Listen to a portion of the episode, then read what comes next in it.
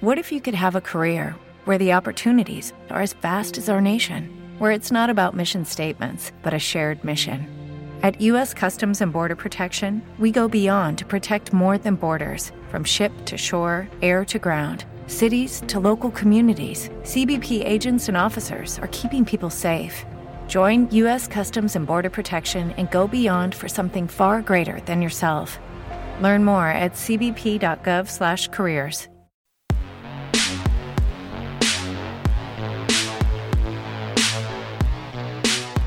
From Washington, D.C., across the nation and around the world, stand by for an overview of the hottest topics and people being discussed on air, online, at the coffee shop, and across the backyard fence. Powered by the research of Talkers Magazine, the national conversation. It's time for the Michael Harrison Wrap. Here's Michael Harrison. Thank you, Victoria Jones. Monday, June 21st through Friday, June 25th, 2021. It was a week of partisan bickering over voting, over immigration, over what really happened on January 6th, over critical race theory, and over the implications of China's connection to the origin and spread of COVID 19. And that's just for starters, as America finds some political common ground on the infrastructure, fascination and empathy in the compelling story of a pop star's tragic circumstances, sadness in the horrific aftermath of a collapsed residential building, and optimistic anticipation of next weekend's celebration of its birth as a nation. Stand by as we're about to be joined by media thought leaders left, right, and center for a bold hour of black Belt Talk Radio, in which your tolerance for hearing different but legitimate points of view will be tested. So try not to get angry. Rather, listen to what's about to unfold with an appropriate degree of educated skepticism.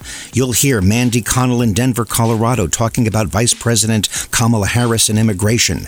Harry Hurley in Atlantic City, New Jersey, discussing the mixed feelings workers have about transitioning back to the office. Vince Benedetto in Scranton, Pennsylvania, on the tricky business of leaving Afghanistan. Dr. Daliah Wachs in Las Vegas, Nevada, on the scary Delta variant. And Sid Rosenberg in New York City on the complicated Big Apple mayoral race and increases in violent crime. We'll be joined by opinionated people from across the country with microphones, smartphones, and digital recording devices, sharing their observations and the feelings of their target constituents with whom they do their daily dance of affirmation in a deafeningly noisy world in which we try ever so hard to avoid the modern day syndrome of seeking victory at the expense of truth. Welcome to the Michael Harrison Wrap, an examination of the past week's hottest political and social topics discussed in the American talk media. Information is gathered from a variety of sources, including data tracked by the broadcasting trade publication Talkers Magazine, of which I'm editor and publisher. Okay, here we go. Joining us now is Kevin Casey, executive editor of Talkers Magazine. Kevin, give us a rundown of the 10 most talked about stories on talk shows in America this past week. Thank you, Michael. At number 10, Britney Spears case tied with the Florida condo collapse. The Britney Spears case in Los Angeles has captured the public's attention, rising from a celebrity gossip story to a compelling human rights drama that has gripped the nation. Talk about a story that gripped the nation. The tragic collapse on Thursday of a residential building north of Miami Beach and the frantic rescue operation launched in its aftermath has captured the hearts and minds of the nation. At number 9, California Governor Newsom faces recall tied with complaints of big tech monopolistic censorship practices. It is now official. California Governor Gavin Newsom will face recall in an upcoming special election. However, most political analysts predict he will survive it. When and how that election will take place has yet to be determined. And the drumbeat grows louder in the movement aimed at reclassifying giant social media platforms such as Facebook as monopolies or public utilities. At number 8, the New York City mayoral race tied with a spike in urban violent crime. Democrat Eric Adams appears to be heading toward the Democratic nomination in a crowded field as the numbers are being counted in a confusing new system called ranked choice voting. On the Republican side, talk show host and founder of the Guardian Angels, Curtis Sliwa, will be the standard bearer, winning his party's two man race in a landslide.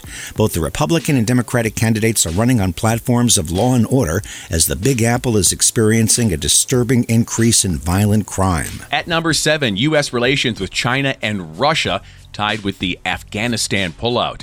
China's expanding assault on democracy in Hong Kong continues with its shutdown of the newspaper Apple Daily, and a growing alliance between China and Russia is increasing headaches for the State Department and the Biden administration. Meantime, as America pulls troops out of Afghanistan, the power of the Taliban in that war torn country is enjoying a resurgence. At number six, the southern border crisis tied with immigration reform. Although the news coverage of the situation seems to have died down since the election of Joe Biden as president, the humanitarian crisis on the southern border is worsening, particularly in terms of the number of unaccompanied children at risk. Vice President Kamala Harris, succumbing to conservative pressure, finally agreed to visit El Paso on the border at the end of the week. At number five, the western heat wave and drought tied with climate change.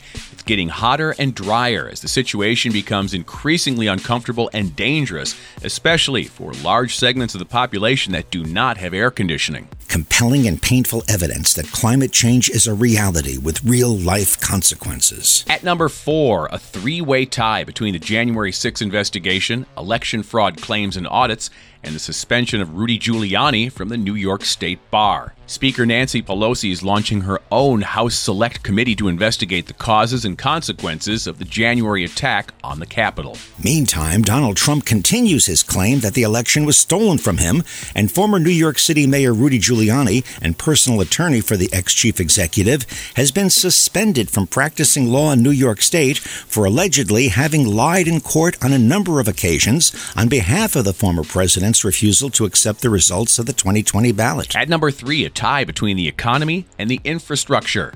President Biden and the GOP have arrived at a compromise agreement to go forward with the president's plan to stimulate the economy by investing some $579 billion toward repairing and upgrading the nation's crumbling infrastructure. A move that has given a surge of life to the stock market at week's end. At number two, the voting bill blocked tied with race relations. At least Biden can claim a much needed victory on the infrastructure front because the Senate has blocked his bid to enact a sweeping voting rights bill designed to offset Republican efforts to tighten regulations on the state level. Meantime, conservative talk media on both radio and television has focused heavily on what it describes as the Marxist dangers of critical race theory. At number one this week, COVID 19 vaccines, goals, and the Delta variant. The Biden administration says it appears to be falling short of its lofty goal of having 70% of the country at least partially vaccinated by the 4th of July weekend. However, that being said, the president has been wildly successful nonetheless in getting the nation vaccinated beyond all expectations. What's got health officials and experts concerned right now, however, is the virulent Delta variant. Try saying that three times quickly. Thank you, Kevin Casey from Talkers Magazine. You're plugged into the Michael Harrison Wrap. The humanitarian crisis on the southern border and immigration reform remained hot topics on news talk shows across America this past week. We're joined now by talk show host Mandy Connell of KOA Radio in Denver, the sister station of our affiliate in the Mile High City, Freedom 93.7 KDFD. What's your take on what's happening, and also maybe some of the uh, comments of people that you talk to, uh, in terms of Kamala Harris's role in the immigration issue? I have to say, I, don't, I, I personally don't know who has a, a bigger failure here. Whether the failure should be laid at the feet of Vice President Kamala Harris, or if it's a failure of Joe Biden.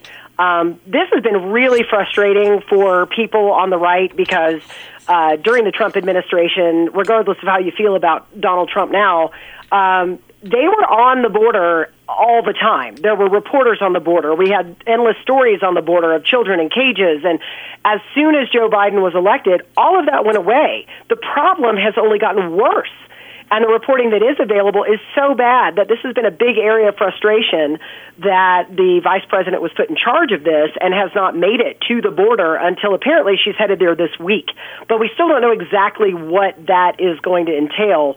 But, you know, it's about time for people. I, I think that people are frustrated, honestly, with the lack of media coverage more than the lack of action. It's interesting you say the lack of media coverage because sometimes media coverage creates, you know, photo opportunities and diversion when a lot of things are going on behind the scenes. I'm always amazed when I find out that something has happened and we never heard about it in the media. We didn't talk about it on talk radio. And then you realize that there are all these decoys and things that are, are, are happening that really don't tell us what's really going on below the surface, below the tip of the iceberg.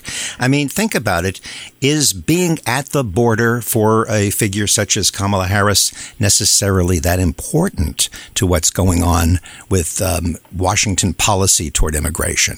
What are your thoughts? I, I think that the visual is important, not just for the people in the United States of America, but for the people who are in Guatemala and Honduras who have said repeatedly, this administration is inviting us to come here. Mm. You know, there, there's a lot of powerful imagery that has been sent over the past three years as uh, they were campaigning about opening the border and not, you know, not deporting people. Those messages have been heard, and I, I personally think that this administration is really responsible for creating this flood of immigrants because they gave the impression that they would be welcome. And having Kamala Harris at the border with that photo op you just mentioned, talking about the fact that this is not what you need to do. We do not want you to come. You will be expelled if you come here that's what people want to see. And it's not just for the American people, it's for the people in Central and South America who still think it's a good idea to send their children walking across the border with a coyote. You know, I mean, it, this is a humanitarian crisis of massive proportions, and it just fell out of the news cycle, Michael. How did that happen?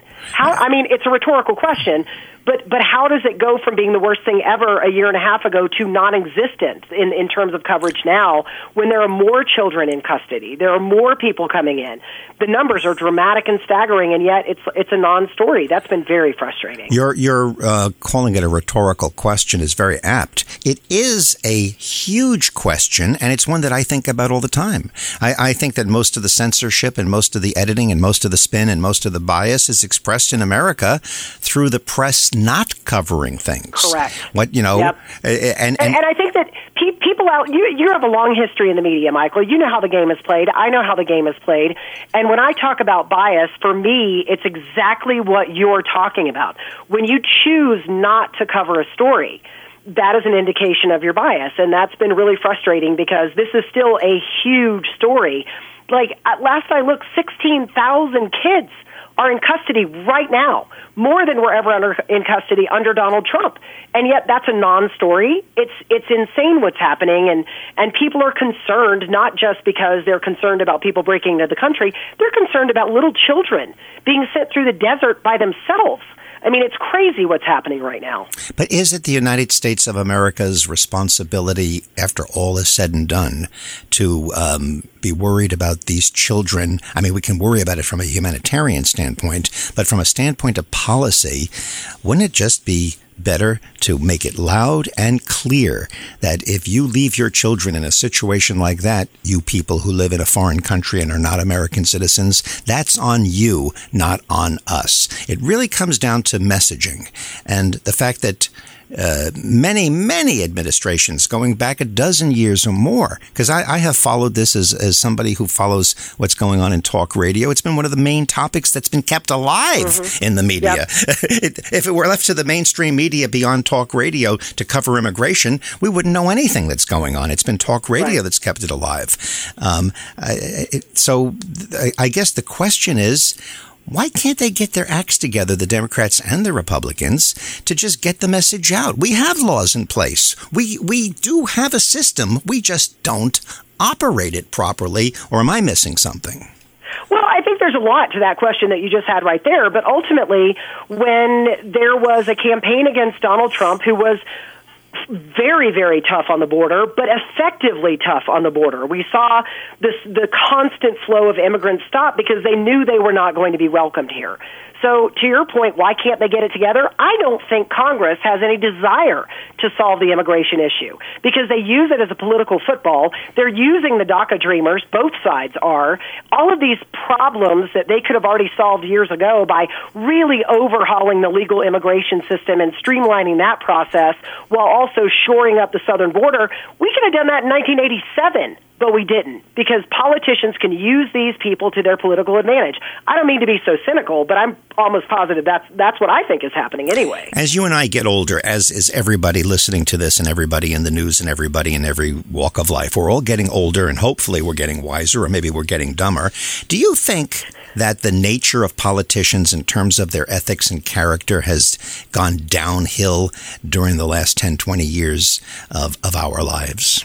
Uh, absolutely, and I think that we, as the citizenry, are responsible for that because, first of all, we have we have allowed a political process where negative campaigning and personal destruction is rewarded by people voting for the people that are lo- lobbying these attacks. That's kept a lot of good people out of politics. Why was you know if you're a nice person with a nice family, why in the world would you want to run to be a member of Congress when you know that chances are if you are you know remotely successful in in the campaign, you're going to be attacked with all kinds of horrible accusations. They're going to go back and find some guy from 6th grade who said that you pushed him or put his head in a toilet and your entire life is going to be destroyed. We've created this. We've created this monster and we feed it every time we vote for a politician who goes negative and every time we allow a super PAC to come in and destroy someone personally over politics. So we, we bear a lot of that responsibility and honestly, I have no idea how to put that genie back in the bottle. That's Mandy Connell, one of Denver's leading talk radio personalities, heard daily on KOA Radio, the sister station of her affiliate in Denver, Freedom 93.7 KDFD. Coming up next, Harry Hurley in Atlantic City. You're plugged into the Michael Harrison Wrap on 1047 Wonk FM.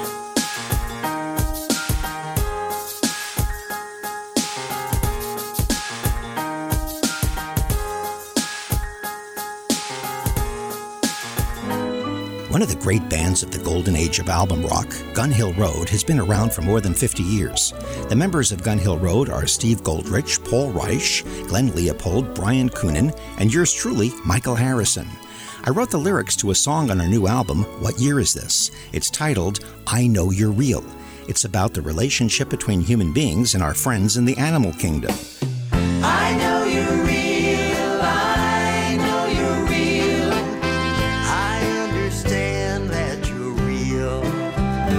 Please take a moment to write down the following web address to see the music video of this inspirational song that contains some wonderful animal images that'll rock your heart and soothe your soul. Here's the address. Write it down. I know you are real.com. That's I know you are real.com. If you love animals, you'll feel real good after seeing this video. I know you are real.com. With the Lucky Land slots, you can get lucky just about anywhere. This is your captain speaking. Uh, we've got clear runway and the weather's fine, but we're just going to circle up here a while and uh, get lucky. No, no, nothing like that. It's just these cash prizes add up quick. So I suggest you sit back, keep your tray table upright, and start getting lucky. Play for free at LuckyLandSlots.com. Are you feeling lucky? No purchase necessary. Void where prohibited by law. 18 plus terms and conditions apply. See website for details. Every day, we rise, challenging ourselves to work for what we believe in. At U.S. Border Patrol, protecting our borders is more than a job, it's a calling. Agents answer the call, working together to keep our country and communities safe. If you're ready for a new mission, Join U.S. Border Patrol and go beyond. Learn more at cbp.gov/careers.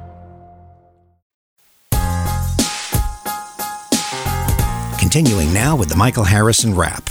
One of the many topics of conversation to emerge at this juncture in the COVID era is the uncertainty and mixed feelings people have about returning to the workplace or even their jobs and career paths. Let's check in with one of the most dynamic forces in local talk radio, Harry Hurley of WPG in Atlantic City, a man who clearly loves his profession. Harry, it seems that people are very conflicted about going back to, to work or to the workplace. What's your take on it?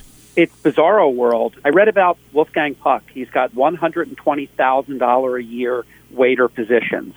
Fantastic, wonderful, six figure, comfortable lifestyle, great earning potential. He can't get anyone to take the job.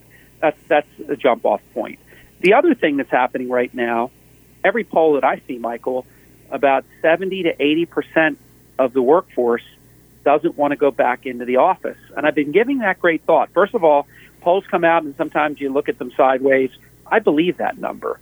I think the pandemic, which began in March of 2020, I think people became a bit introverted. They weren't around people very much, maybe around a handful of people close to them, and got to enjoy not going into the office, not getting sick. What did we have? 4,000 people in a country of 350 million that got the flu last year. I think people don't want to go back to work. Well, that's um, something that I um, have always felt. I, am not saying I don't like to work, but I I found out years ago that I um, was very uncomfortable in office environments.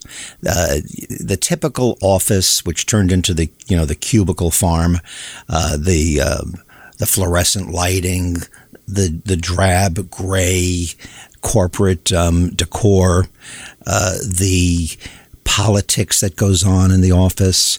I, you know, and, and being a broadcaster, I have mixed feelings about this, and I, I think you're going to identify with this. I, I think of radio stations as cathedrals, as giant cultural meeting places, as as you're part of. It's like it's like a social, uh, even though it's a business, it's like a social club. But on the other hand, they, uh, they, can seem like cesspools of malignancy, uh, malignant egos. it's just very, very, very dangerous places to be around in terms of toxic environments because there's so many competing backstabbing elements in the arts and, and in, in the political uh, atmosphere that, that goes along with it. So I found years ago, before the pandemic, that I started to find working from home, not going into the office, trying to avoid the politics of it, staff meetings. When I owned companies, I would never, ever have staff meetings unless they were absolutely utilitarian. I try to have a different relationship with every person so that they didn't feel like they were diminished. Um, so I'm not surprised. How, how have you felt about, uh, you know, working in those kinds of environments over the years? Very good question, Michael, and permission to revise and extend my previous answer. When I said that 70 to 80% don't want to go back to work, I meant in the office. They want to work from home. Right. Um, in terms of this question, I did not have my life uprooted. I went into the studio every day for the full length and breadth of the pandemic, with the exception of 10 days when I self quarantined. I did take one trip to Florida, and when I came home, I wanted to be compliant. As you know, we've been very compliant during the entire pandemic. So I did do the program from home for a week, a little over a week, probably about six or seven air shifts, 10 days total. And I have to say, I liked it. I liked it. It wasn't like a live remote like our golf tournament, charity golf tournament of last week, when you know you're doing it one day and you're coming back. Um, my getting up, I could get up a little bit later. I didn't necessarily have to take a shower and shave and get ready right away. I could just go into the studio in my home, in my office, and do the show. It, it actually made me think as time goes on that that's how I want to deliver the Hurley in the Morning program. I liked it. And I see where these people are coming from that when they get a taste of independence being at home, independence right around Independence Day on the Michael Harrison Wrap, that I can understand that. Are we going to gradually get back into the way it was, or are we on a new path in terms of the workplace, in terms of workers? Are people going to get more pay for jobs that otherwise they were um, relegated to, uh, that were way behind the rise in the cost of living? All kinds of things are happening. Um, I wonder where it's going to go. Uh, before I give you my opinion, what's yours, or what's your prognostication? mine, and I think it's staring us in the face. Uh, I don't know about you, Michael, but I have a doctor's appointment coming up in the very near future, and I was offered the opportunity to either come back in because the doctor is again seeing patients in the office or doing this one virtual. Which one do you? You've known me for almost a decade now. Which one do you think I picked? Oh gosh, that you're, you're really putting me on the spot because I know different aspects of your personality. On one level, you're an extremely personable guy who likes face to face contact and enjoys um, socializing, and I guess you're that way in your business. On another level, you're busy as hell, and. I don't know whether or not, you know, going to the doctor fits in. I will say you. Pr- I, am not going to say. I'm going to say I don't All know. Right. Well, I'm going to choose the Michael Harrison door number two. For this one, I chose to do it virtually. I was mm-hmm. expecting it to be virtual, and then the next appointment that I have with him will be in person. So I'm not going to to lose completely that personal touch because I think there is a lot to be said for the social emotional element and also maybe some things that might come up that don't come up in, in a virtual uh, uh, appointment. So this one, I'm going to save the time of having to go in, wait whatever length of time I would have to wait. This way, when, when the doctor calls me, we are ready to go that moment. So I choose that. We see the same thing happening in many other ways. There are meetings that used to take place that now are Teams or Zoom or whatever video chatting conferencing that people want to use? The answer, the short answer to your question is everything has changed forever because by definition it can't be the same. And we've now have opened up so many people to a digital world that many were apprehensive about that would have never thought about having a virtual doctor's appointment. You have to go in with all those maybe sicker people than you and maybe catch some other cold or something or the flu while you're waiting to get your well check.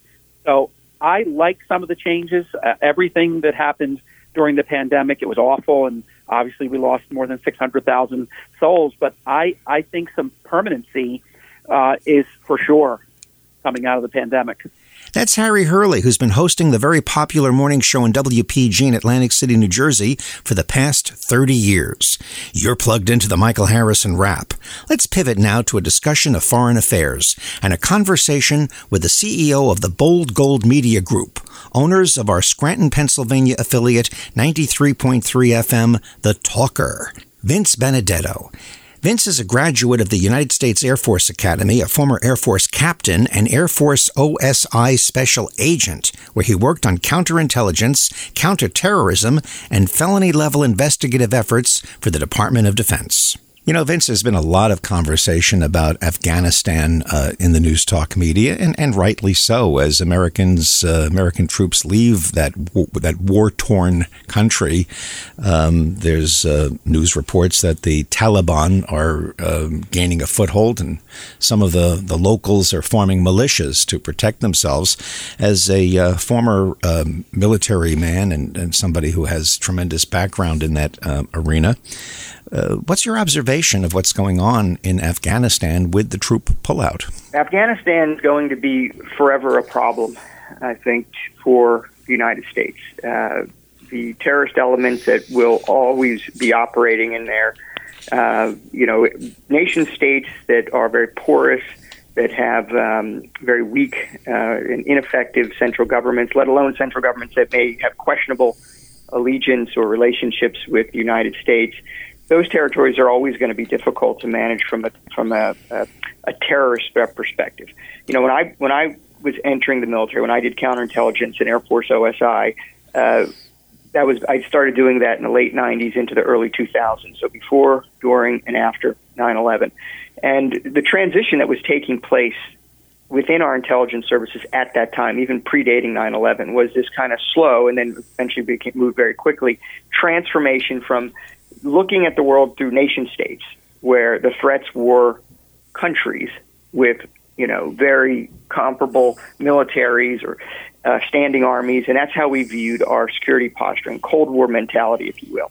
And we were starting to transition into understanding that our enemies, with the rise of Middle Eastern extremism directed at uh, Western nations, uh, that the enemy oftentimes was in uh, friendly countries and could operate and use the freedoms and the laws and the rule of law in free societies to actually uh, undermine and attack us.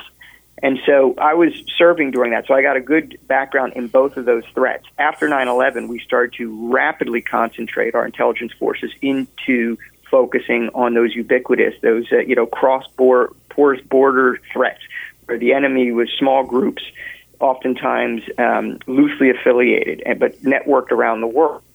Um, and so, what I think we're seeing now is a little bit of going back the other way with the rise and ascension of China um, and some of uh, some of the, the threats on that level. We're starting to reorient nation state mindset, perhaps, and uh, I think we have to be careful that we really have to do both of these things equally well.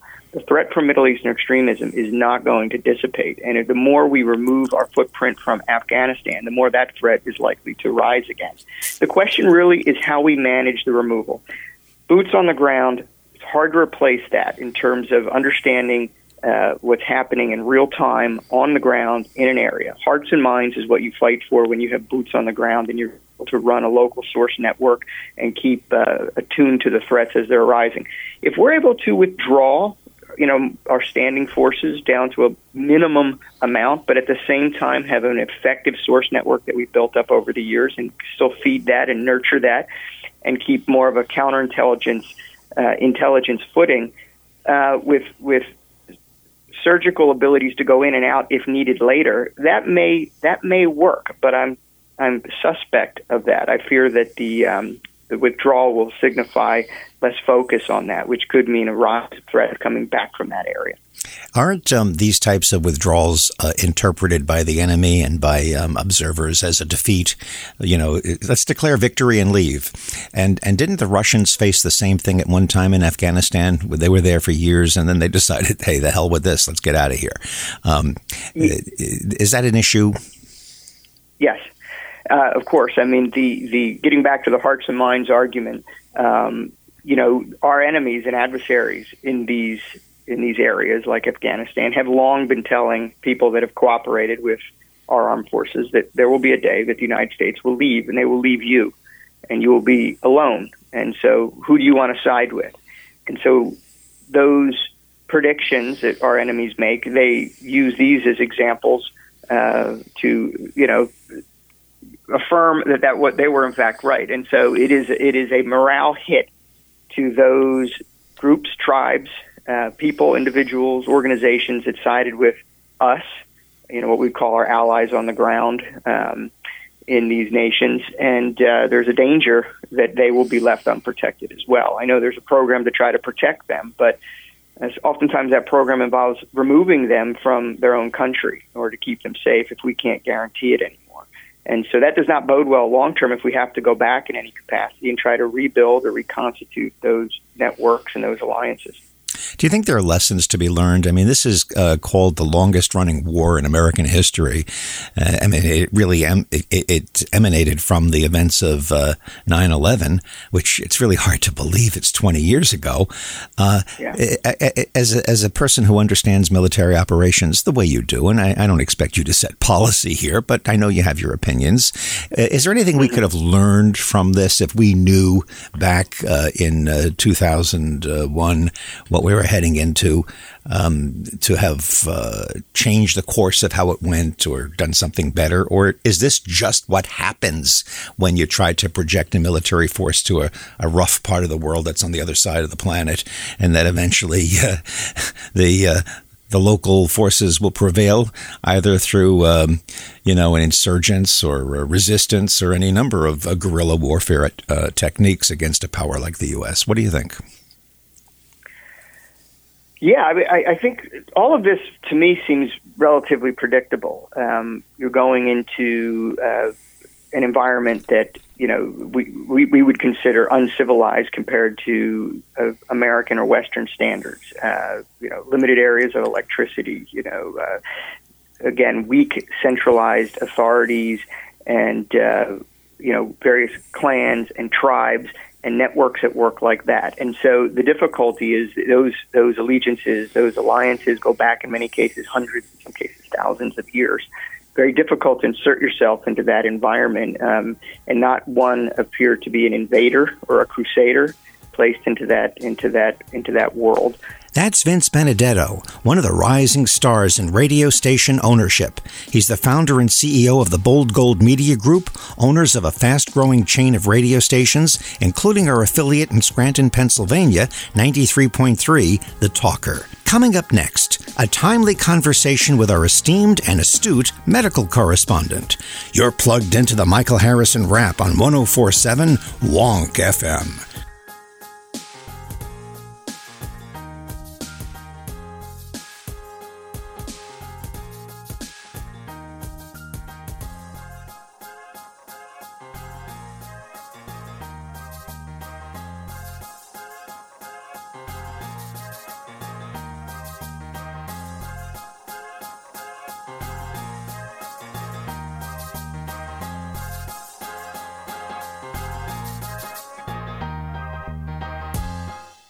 Some mistakes you just can't fix, like your retirement.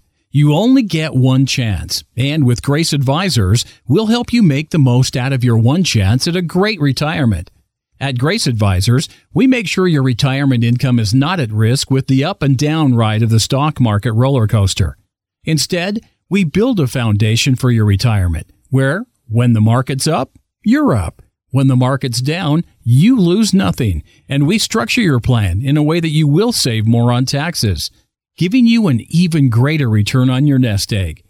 So speak with the Grace Advisor, a Christian company, helping families protect their future every day. Call 888 585 1615.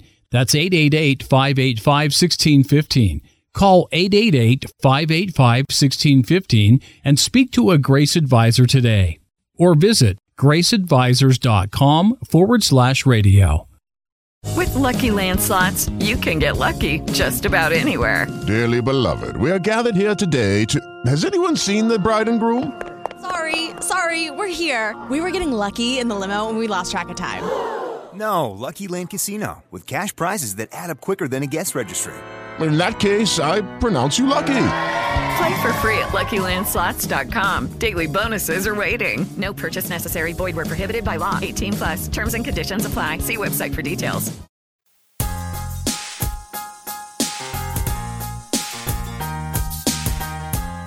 Continuing now with the Michael Harrison Wrap as we discuss the hottest topics of the past week in the national conversation. COVID 19 is back in the top spot on the Talker survey of hot topics discussed in talk media this past week.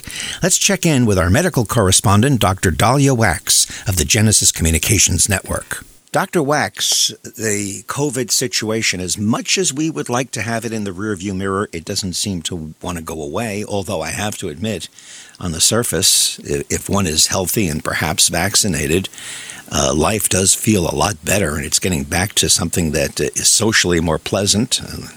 But um, what's the reality with this uh, Delta variant?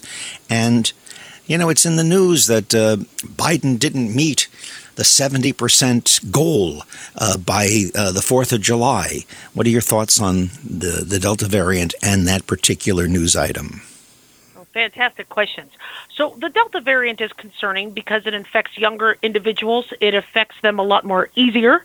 And with the Delta Plus variant being um, discussed lately in the news, uh, it can also evade some of our monoclonal antibody treatments. So the Delta variant is concerning and expected to be one of the majority strains in the U.S. in the coming weeks. But the good news that came out today is those who have been vaccinated have a much, much lower death rate.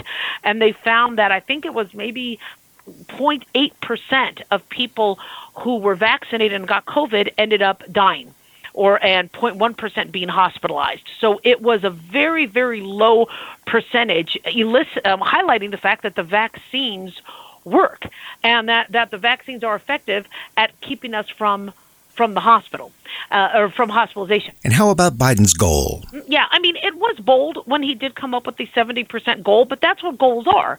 You know, you want to hit you want to reach for the Super Bowl. You know, you want to be in the Stanley Cup final. These are goals. So goals will always be overreach. If you make a goal that's something that's so easily to attainable, it's not a goal. It's a it's just a basic, you know, uh, I don't know, you know, um, milestones. So uh, the, the the goal was bold, but what I think a lot of people are forgetting is the glass is half full. We didn't expect at least half of America to even consider being vaccinated, and we have at least 70% of people planning to be vaccinated. So we have vaccinated more people than we thought we ever would. And especially since a lot of people aren't enthusiastic about the flu shot, I think we did a feat that we would have never been able to um, do. So it is still a success uh, for the Biden administration. If a um, person has one one dose and they didn't get the second one, does that one dose have any effect without the benefit of the second dose? Um, maybe a smaller percentage of, of effectiveness, but does it still have some effectiveness, or does it take a second dose to kick it into any kind of gear? Great question. So currently, the data shows that Pfizer and Moderna vaccines, after one injection, will give at least 82% efficacy in preventing hospitalizations. Not the 95%, but 82% is still way better than flu shot efficacy, where at its best year is 60%. So there is that 82% efficacy rate. We don't know about the long term immunity of one shot versus two because one study said that sometimes the immunity might not last more than a few months, but it is a significant topic to discuss because as the FDA is concerned about the mRNA heart inflammation risk, one thing I've suggested is if that seems to be associated with second dosing in younger individuals under 30, maybe limit their dosing to just one or spread out the interval. So I think we need more targeted studies on if we could get away with just one injection, especially in the younger population that could be at higher risk for heart inflammation. You answered my next question before I asked it. I was going to say uh, or ask you. So, yep. what's the story with you know? I, I I notice that certain news media like to focus on the negative, others focus on the positive in terms of vaccines.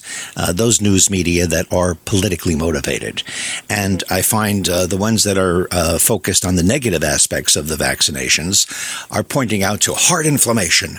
Uh, that that that that there's increased heart inflammation on you know with those who get it. Now you mentioned that before before.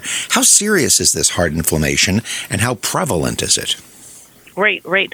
So we've been told that as of, I believe, end of May, there were 1,200 cases. I believe three, 400 of which the CDC were seriously looking at. Um, handful of people were hospitalized, a couple people needing ICU. No deaths from the mRNA vaccine, but they seem to center around more male than females, more after the second dose. And we wonder if it has to do with males and their inflammatory response might be a little bit more dramatic than a female's. And if they could identify what they think is going on, then they could tailor the vaccine. Now, one thing I've discussed, and I think you know a lot of us in the medical uh, uh, community agree on, is no two people are the same. And so, when we want to vaccinate a whole population, and we don't take into account age, gender, race, we might be doing people a disservice and we might have to vaccinate rather than the way we do with the flu shot.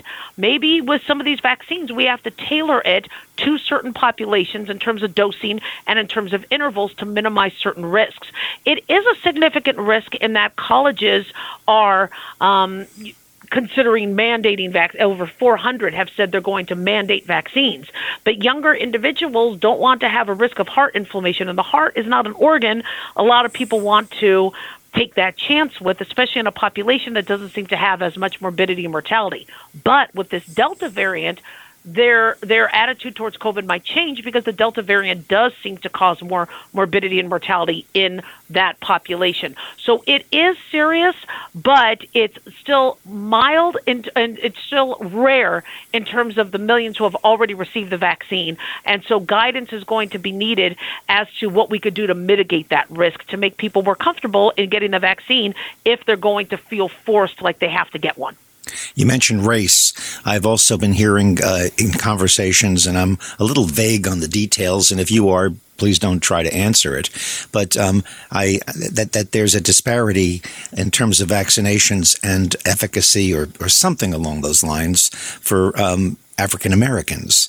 Um, is that just simply that African Americans are hesitant to have it because they don't trust any kind of government backed uh, medical experimentation or program based on history? Or is there something in the physiology here that um, we have to deal with, as politically incorrect as it might be? Right, right. No, great question. And in medicine, we really look at political correctness kind of a little differently because we're doing African Americans a disservice if we give them medication that was tested on on Caucasians and again try to treat an African American with the same dosing where their physiology might be different. And so so with the African American population there's a few things. Not only as you mentioned, you know, the Tuskegee experiments and lack of trust in terms of medical experimentation, but some have talked to me about the 7.9% of African Americans within the original study of the of the Pfizer vaccine. They don't think 7.9% is representative and enough to be able to convince them that African Americans were studied and focused um, um, as as uh, carefully. And it's because they tried to do a cross section of the whole population. But I agree. I think maybe more targeted studies need to be done in the African American population to ensure that the safety risk profile isn't just for the majority of Caucasians that receive the vaccine, but also for tens of thousands of African Americans. That's Dr. Daliah Wachs, heard daily on radio coast to coast via the Genesis Communications Network. You're plugged into the Michael Harrison Wrap. Okay, we have time for one more.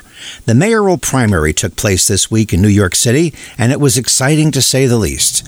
On the Democratic Party side, it was akin to the WWE Royal Rumble, with a huge field of contenders vying for their piece of the pie in the city's first ranked choice election against a disturbing backdrop of rising crime and violence.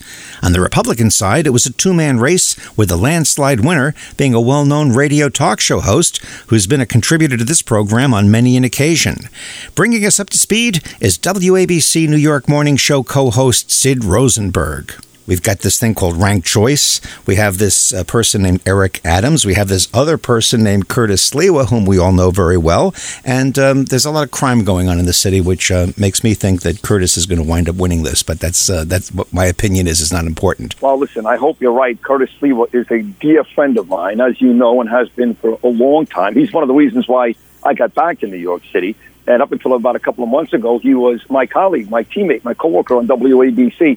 He comes on with me and Bernie all the time. He was on the day of the election, and he's been on twice since he won the election. He is the right guy for the job. Four decades leading the Guardian Angels and fighting crime in this city without making a penny. He just loves New York. He's the right guy. But what I'm going to disagree with you is beating Eric Adams is going to be a very, very tough task. It's eight to one Democrats or Republicans in this city.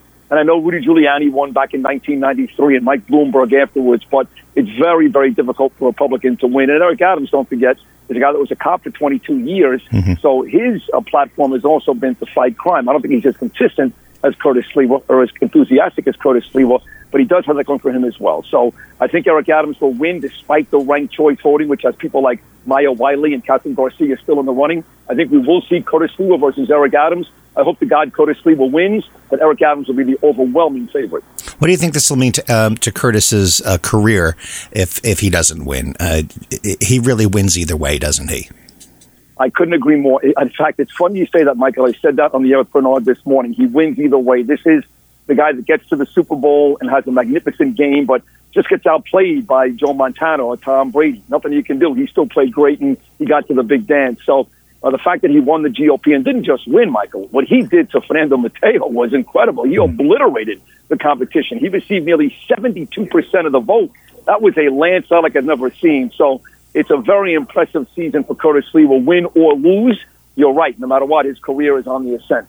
So, what's the story with the crime now? Uh, you know, I'm hearing things. I haven't been back in Manhattan now about a year and a half, and um, even devout boosters of New York are telling me, Michael, it's pretty bad.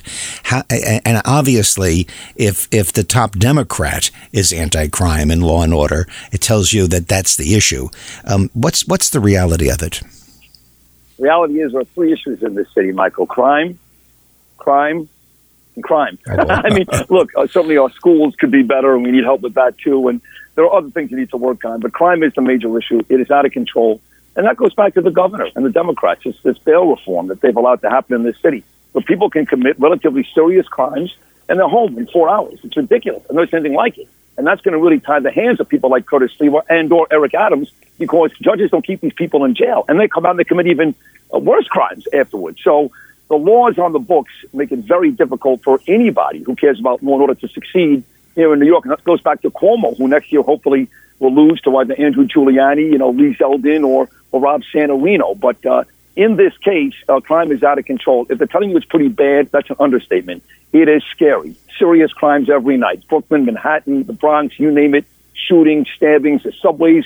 It dates back to 1975, the Bernie Goetz era.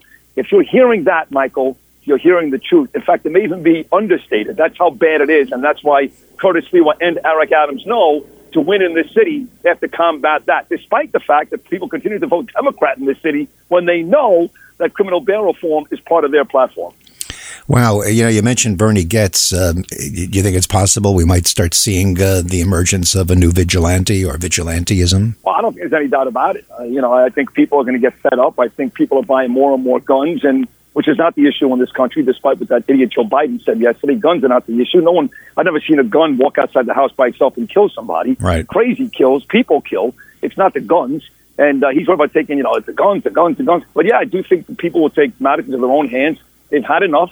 People are going out and arming themselves because at the end of the day, if the police aren't going to protect them, and the police can't win in this case because they're vilified either way, then they're going to protect the families themselves. So I do think that you'll see some of these stories like Bernie Goetz more than isolated. So, Sid, what's the overall impact in this on the reemergence of, of New York City? The fact is, the crime is is uh, making it uh, tough, and people are scared. But uh, this is New York, and people are still tough. Uh, businesses are open 100% in Queens for the Mets, 100% in the Bronx for the Yankees. U.S. Open 100%.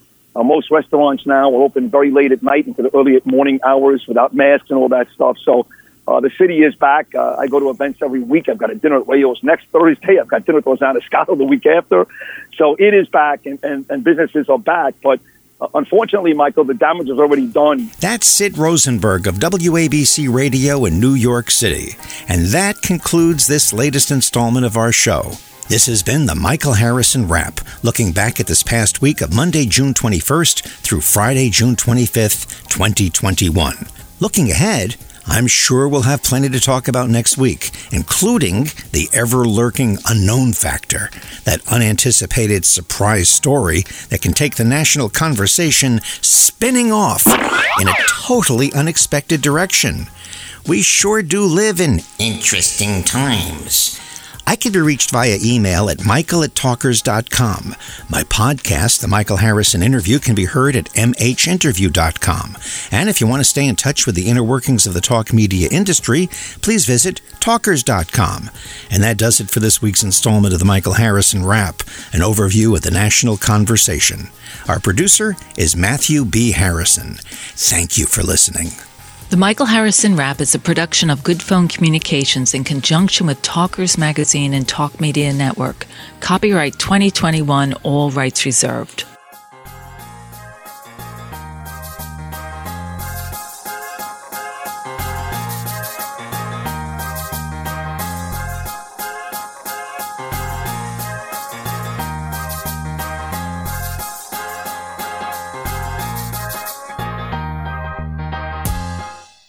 Hello, it is Ryan, and I was on a flight the other day playing one of my favorite social spin slot games on chumbacasino.com. I looked over the person sitting next to me, and you know what they were doing?